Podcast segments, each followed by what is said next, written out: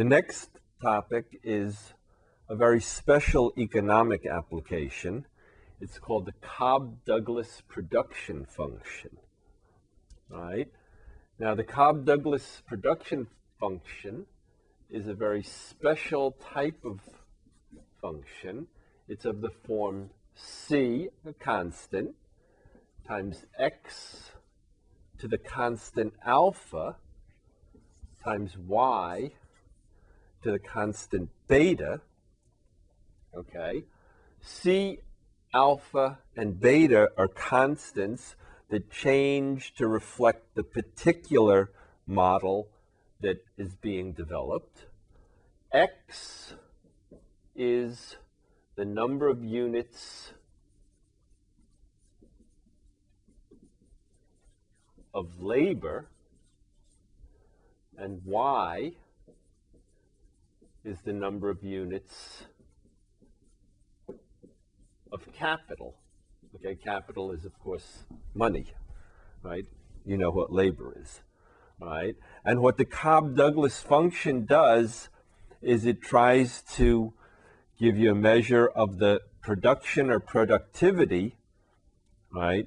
Where X changes, right? The amount of labor that you're using changes, and the amount of capital that you're using changes, right? And the relationship is the productivity, right, is C times X to the alpha times Y to the beta, right? And of course, the trick is to get C, alpha, and beta, right, so that the model is an, is an accurate uh, predictor, right? When we find the partial with respect to x, right, what we're doing is saying essentially, well, hold capital fixed, right? So y, which is capital, is fixed, right? And then what the partial with respect to x does is it measures the rate of change of productivity or production right, with respect to changes in labor, right? And this quantity, when you're dealing with a productivity or a production function, is called the marginal product of labor. Okay? Marginal, that's not surprising, right? Derivatives, marginal, right? So the marginal product of labor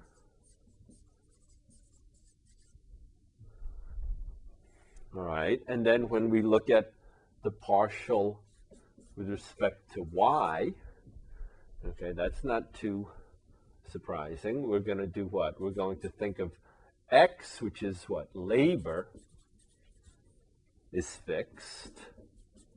right? So what happens? We fix our labor utilization and we just input capital into our project right? And the partial of f with respect to y measures what? The rate of change of productivity with respect to just changes in capital, right? And this, if you're talking about, again, a productivity or production function, this is called the marginal product of capital. All right. Okay, we can also talk about level curves. Right, remember them, we just sort of spent some time talking about them. Level curves or contours. Right.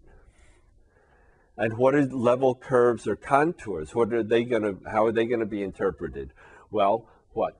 The productivity is fixed, right, equal to some constant. We could call it k, right? And then what? All the xy values that produce this constant fixed productivity, right, will define a level curve. So that, for example, you could have a certain level of productivity with lots of labor and not too much capital, right? Or some other point on the curve would represent the same productivity level, but using a lot of capital and maybe not so much labor, right? And then all the other points are somewhere in between. Okay? So that's what the idea of level curves or contours is for productivity or production functions. Okay? And these level curves or contours, if you're dealing about dealing with a production function, okay, these are called isoquants. Okay? All right, let's look at an example, a specific example with, we'll pick a C, we'll pick an alpha, we'll pick a beta, and we'll find the marginal product of labor, which is just the partial with respect to X. We'll find the marginal product of capital, which is just the partial with respect to Y. And we'll take a look at the level curves or isoquants.